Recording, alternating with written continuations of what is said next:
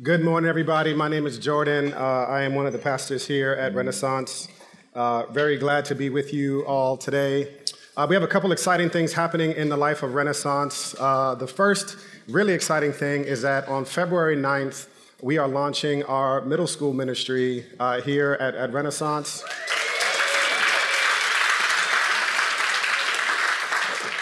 Uh, our very own Shawana Bell. I can't see anything. Is Shawana in the audience right now? No? Our very own Shawana Bell is going to be leading that uh, ministry. I remember a couple years ago, I was sitting in our office, and uh, Shawana was with a, a group full of uh, middle schoolers.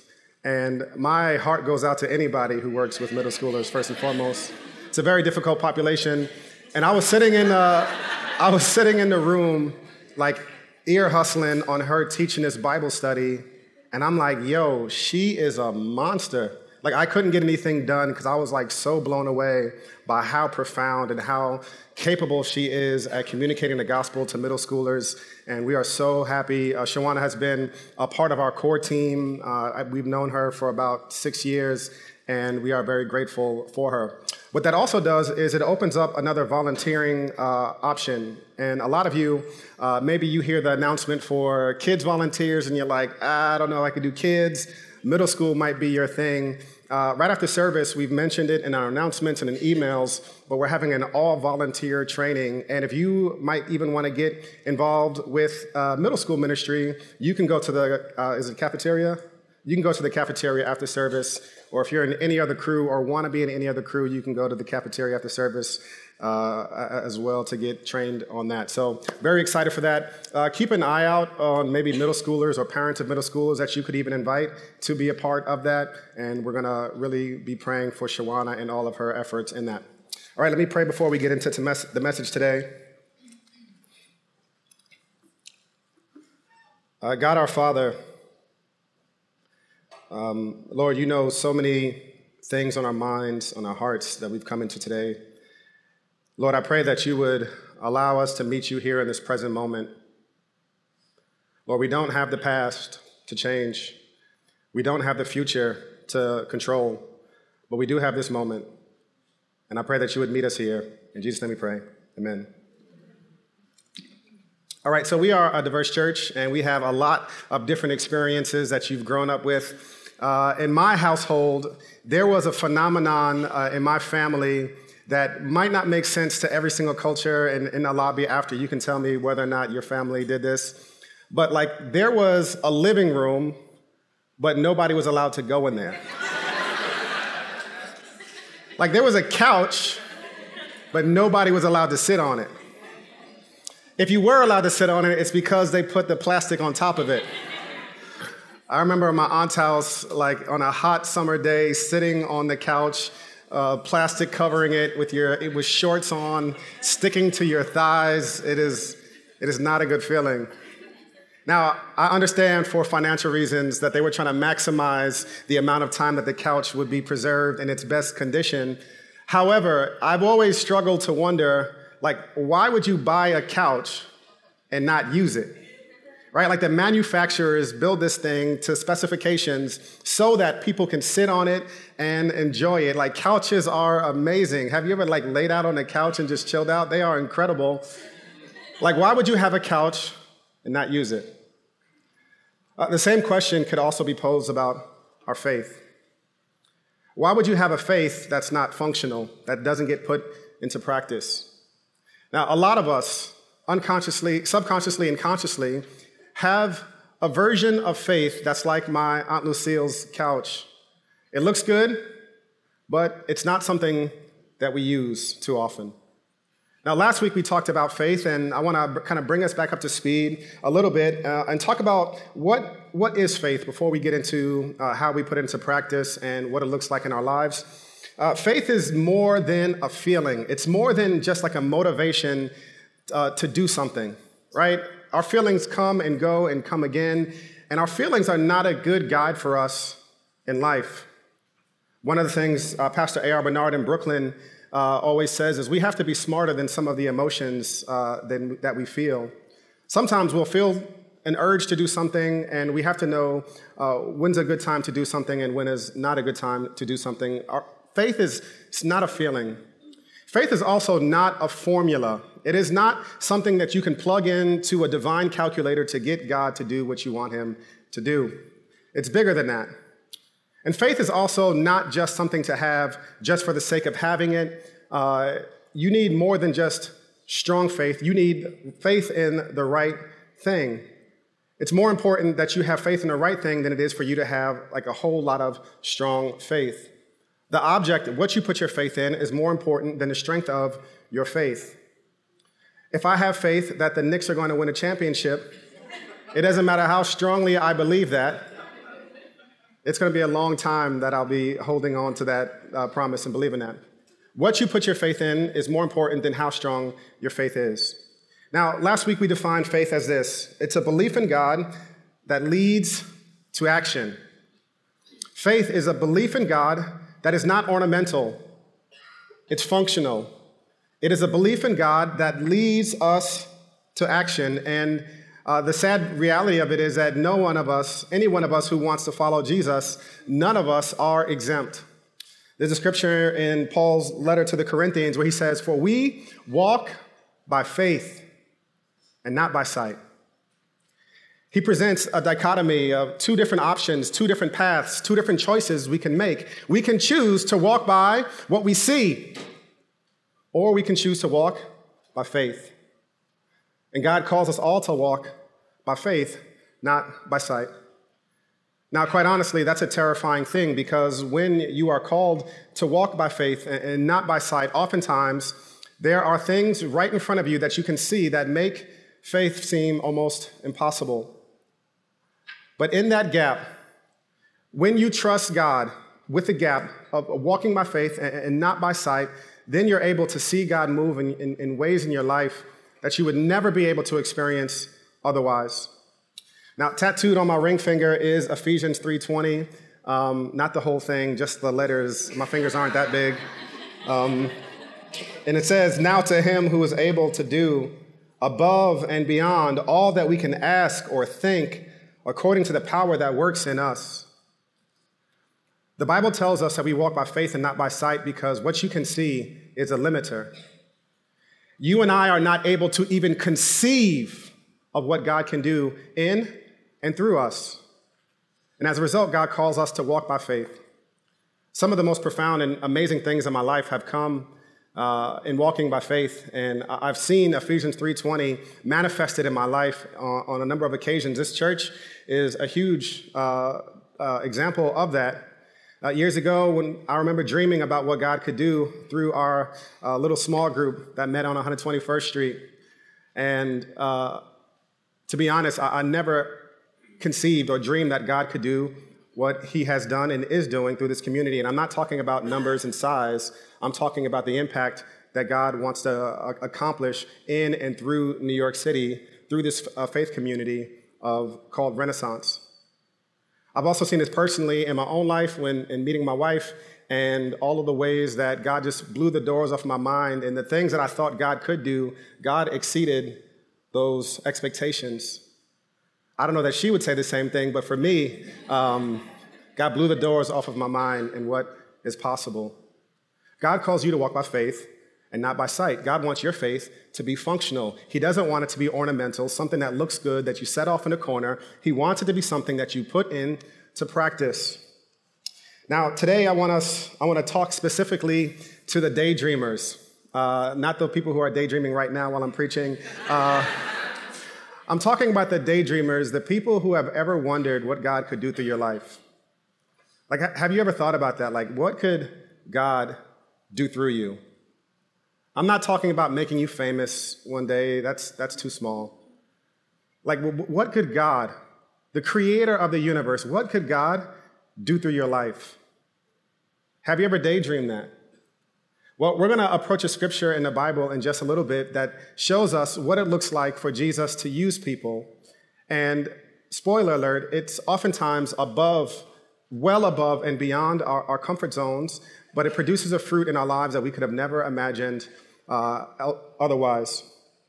Now, all of us in here, anyone who has, uh, anyone who's a Christian, God does have things for you to do. uh, in Ephesians 2 and 10, it tells us, For we are his workmanship, God's creation, God's masterpiece. It says, created in Christ Jesus for good works. And good works are things to do, which God prepared ahead of time for us to do.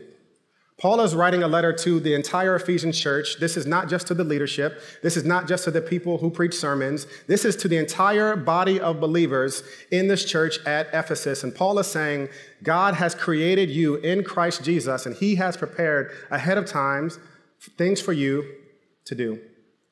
And those things are going to require that you walk by faith and not by sight.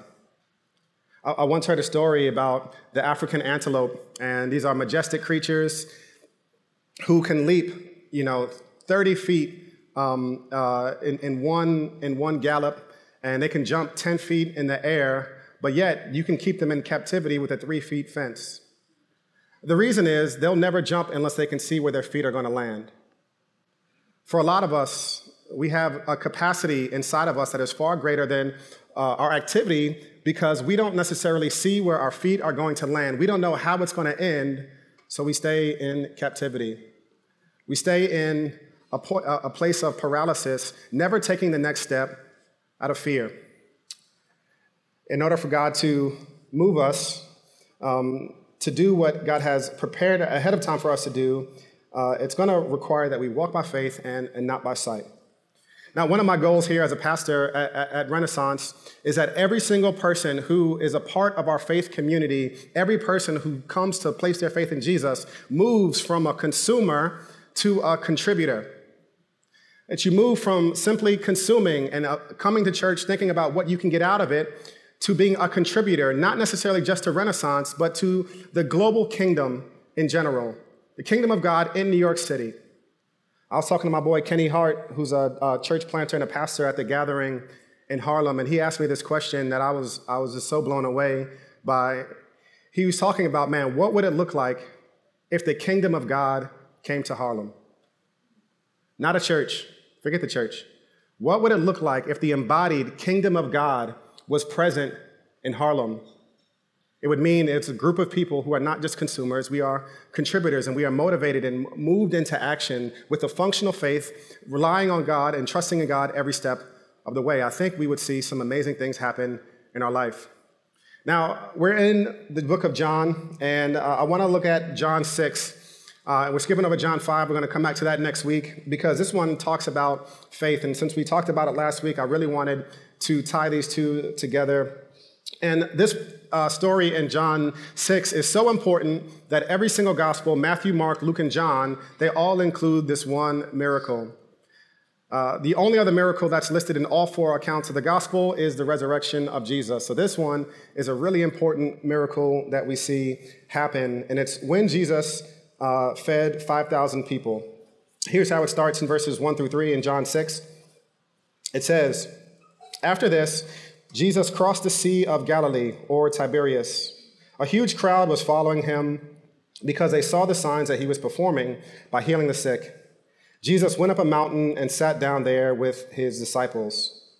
Now, the story starts off with Jesus uh, and his disciples coming back from performing miracles, and his disciples were all excited because they had seen um, Jesus use them in profound ways. And Jesus was allowing them to do things that they never thought they could do. But all of a sudden, the story takes a little bit of a turn because later the people find out that Jesus is in town and this huge crowd starts to form.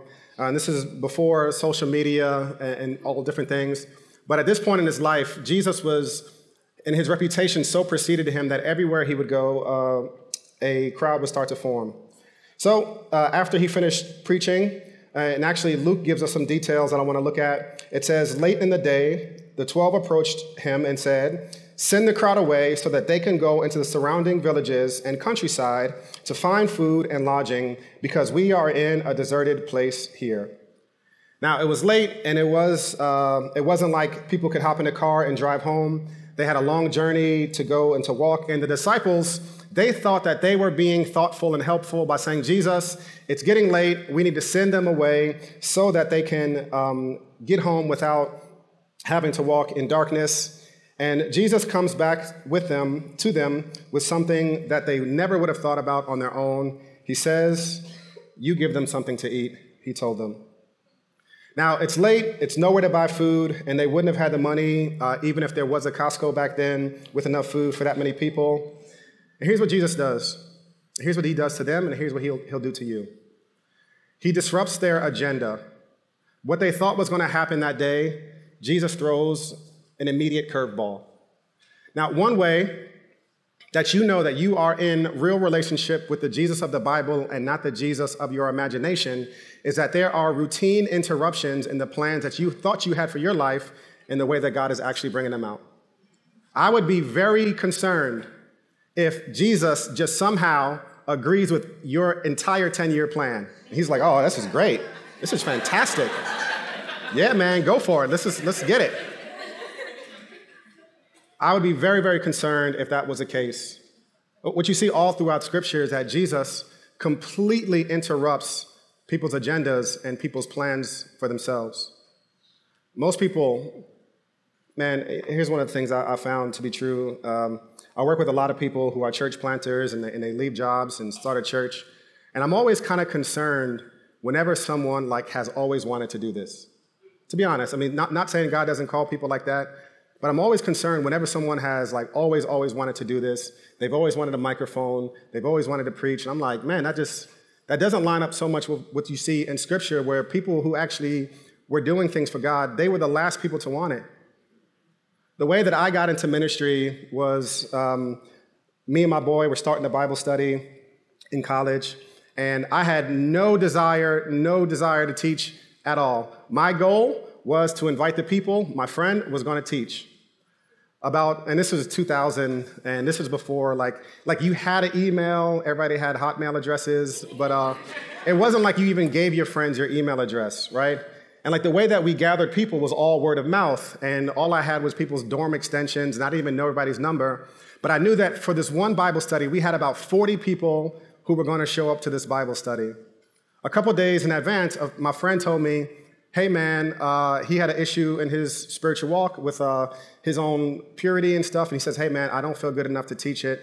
Uh, we're gonna have to cancel it. I was like, dude, like we're gonna lose all the credibility we have if we just cancel this thing. Because it's not like I don't even know like who, who who everybody is coming. It's not like I can just send an email blast out to people and cancel it. So I started uh, basically randomly calling people on campus who I knew were Christian to say, hey, yo, yo, Chris, what up, baby? Uh, what are you doing on Tuesday? He's like, uh, I don't know. I was like, do you want to teach a Bible study? He's like, no, I don't want to do that. That's a terrible, terrible idea. And I started calling random friends on campus. And then finally I went back to my friend. I said, dude, bro, please just teach it. God forgives you, bro. God forgives you. just teach this joint. And I remember him saying to me in so many words, hey, if you want it so bad, then, then you teach it. I went back to my room that day and dusted off the T.D. Jakes sermon series that my aunt had sent me. And I listened to six hours of T.D. Jakes sermons to prepare for a 30 minute Bible study. and it went exactly how you think it went. Uh, it was the worst Bible study anybody has ever taught. But I remember standing up there that day and realizing that God had disrupted my plans that for the rest of my life, I, I actually think that I want to do this, even though I'm terrible at it. If God doesn't disrupt your plans, if God doesn't throw a curveball, if God doesn't take you down a path that you were already intending to go, maybe it's not the Jesus of the Bible that's, given, that's calling the shots in your life. So Jesus invites them into ministry, disrupts uh, their life, and uh, verse picks up in verse 4 and says, Now the Passover, a Jewish festival, was near. And I'm switching back to John. I was just in Luke. Um, it says, So when Jesus lo- looked up and noticed a huge crowd coming toward him, he asked Philip, Where will we buy bread so that these people can eat? He asked this to test them, for he himself knew what he was going to do. Philip answered him, 200 denarii worth of bread wouldn't be enough for each one of them to have a little. Here's what I know to be true about God Here's what I know to be true about a functional faith God calls us to get involved despite your massive limitations. massive limitations. Philip says, Jesus, it's going to take 200 denarii. This is like six months' wages worth of food. So, uh, Jesus, like, we don't, where are we going to get six months' wor- wages worth of food to feed these 5,000 uh, people? And most scholars say that it was actually probably around 15,000 people because they only counted the men, they didn't count the women and the children. So, where are we going to get all of this food? Philip starts with his limitations, and most of us do that as well. Whenever we consider uh, what God might be calling us to do, or we daydream about what God might have for us to do, I think the first thing we think about is where we, we are inadequate. And that's not a bad place to start, uh, but I think we miss out on the beauty of the message of what Jesus is trying to present to us that whatever our little placed in the hand of the master is always enough. So here's what we see the disciples do. The first thing they did is they procrastinated. Uh, in Luke, it says late in the afternoon, or in one version, it says the day was ending. Now they knew the whole day that there was a crowd of 5,000 people there, 15,000 people, and they did nothing about it until very, very, very late in the day. There'll never be the perfect time to obey God. You know what the perfect time is? Right now. There will never be a time where all the stars align and everything feels so perfect and so convenient to do it. And procrastination is one way that you and I uh, have a, a very uh, a faith that is not functional at all. And here's the thing about procrastination: we can make it look real spiritual. Oh man, I just need your prayers, man. I just need your prayers. Uh, man, I'm just praying and fasting for these next six months about, um, yeah, man, about joining the, uh, the Eats and Greets team to, about first impressions. Like, yo, you ain't eat for six months about doing setup, bro? Uh, you can procrastinate your way, uh, and procrastination is a, is a sign of a faith that is not functional. Uh, there's, there's times in life that we certainly need to seek wisdom and clarity and all these different things, but I have found over and over and over and over again in the things that God calls us to do, 99% of the time, it is not clarity that we need, it's courage that we need. So, first, they procrastinated. Secondly, they avoid responsibility. Um, the disciples uh, tell Jesus to send the crowd away so that they can go into the surrounding villages and countryside and get something to eat. For here we are in a desolate place. What are they doing? They're passing off the responsibility. Hey, I didn't invite these people over here anyway. Nobody told them to come over here, and now you want me to feed them. And, and Jesus doesn't allow them to avoid responsibility. And the third thing they did is what I do so often uh, is they worried. Uh, this is when they start to do the math and crunch the numbers and get analytical and they start to look at the, the, the, the resources, not the source. One of the problems in a faith that's not functional is that it focuses in on the resource and not the source. It focuses in on what you have and what you don't have, and it doesn't focus in on the infinite God who calls us and promises to be with us, on the infinite God that says, I have prepared good things in advance for you to do. So the disciples were looking at the resource and not the source. And if you and I are to have a functional faith, then we will need to keep our eyes on the source, not the resource. Look to the source, not the resource. So the story continues in verse 8, and it says One of his disciples, Andrew, Simon Peter's brother, said to him, There's a boy who has five barley loaves and two fish, but what are they for so many? Now, one of the things that we see in this gospel account is that Jesus asked the disciples, What do they have? And I think that's so profound because God always starts with what you have, not with what you wish you had. God always starts exactly and precisely with what you have, not with what you wish you had. We always wish we had more uh, of, you know, the list can go on and on and on, but God always starts precisely with what you have, not with what you wish you had. He does this because there is no lack when you add Him to the equation. When you add Jesus to the equation, there is no such thing as a lack. And starting with what we wish we had is another way to kind of make excuses and procrastinate in, in our life. So, what do you have right here in front of you? What relationships do you have? What resources do you have? What reputation do you have? God always starts with what you have, not with what you wish you have. One of the best ways to start to put our faith into practice is not to always be thinking about what more we could have, but rather starting with exactly what we have right now, trusting that God can do something with it. So Jesus calls us to get involved right where we are, using exactly what we have. You do not need to have it all figured out right now. This is not what Jesus wants from us. Now, the last thing we see in the scripture is something that, for me, is very personal, but also uh, it's a challenge, and I don't want to make this seem like it's something that's easy at all, is that God oftentimes pushes us well beyond our comfort zones to a place where we have to rely on Him. This is what functional faith looks like. It means that God pushes you beyond your comfort zone to a place that both feet are out and you have to rely on Him. In verse 10, this part is a, a part that you can read through too quickly and, and miss out on what uh, is happening. Jesus says, Have the people sit down. So, right before this, they say, Jesus, Jesus says, What do we have? They say, Two fish, five loaves. Jesus says, Great. Have everybody sit down. Tell them food is coming. They're like, No, no, no, no, no, Jesus. Jesus. Two fish, five loaves. Mira, look at the crowd, buddy. Like this, look, look, look at this.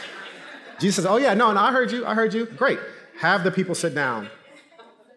Put yourself in their shoes for a second. Imagine what it feels like. Imagine what it felt like to have to walk down and to start to tell hungry people, women and kids, people who are hungry, to say, hey, guess what? No, no, no, no, don't leave. Food is on its way. And you know in your brain that unless Jesus does something miraculous, you are going to look like a fool. When is the last time that faith for you puts you in that position. That unless Jesus came through, you were going to look like a fool. To some of my friends who are single and man, you guys are struggling through uh, sometimes what feels like, I'm sure, a terrible dating market and a terrible dating pool. And it feels like I'm just to start doing it my way because the way that I've been doing it, God's way, this doesn't feel like it's to work. And here's what I want to tell you I'm not promising you anything today or tomorrow, but I am telling you this God does his best work when we put all of our faith in him and saying, God, unless you come through for me, I'm to look like a fool. This is when Jesus does his absolute best work.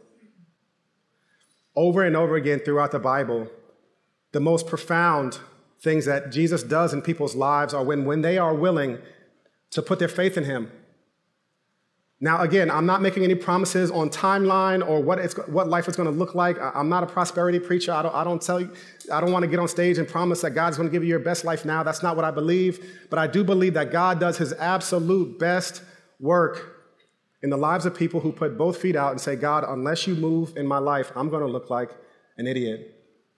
And the disciples here, they do that. They're obedient to Jesus and they say, Jesus, all right, we're going to have everybody sit down.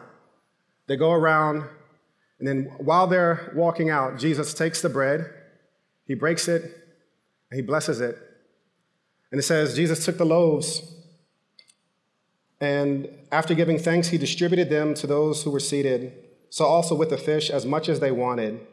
As much as they wanted. When they were full, he told his disciples, Collect the leftovers so that nothing is wasted. So they collected them and filled 12 baskets with the pieces from the five barley loaves that were left over by those who had eaten.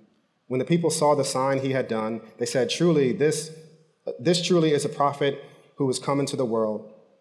They had so much that they can feed the 5,000 with leftovers. The message in this text is that our insufficient becomes sufficient in the hands of Jesus Christ. The little loaves suddenly become an overabundance of plenty.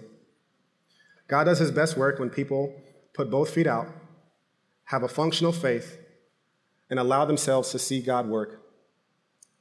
Now, man, again, I said this is absolutely not easy in, life.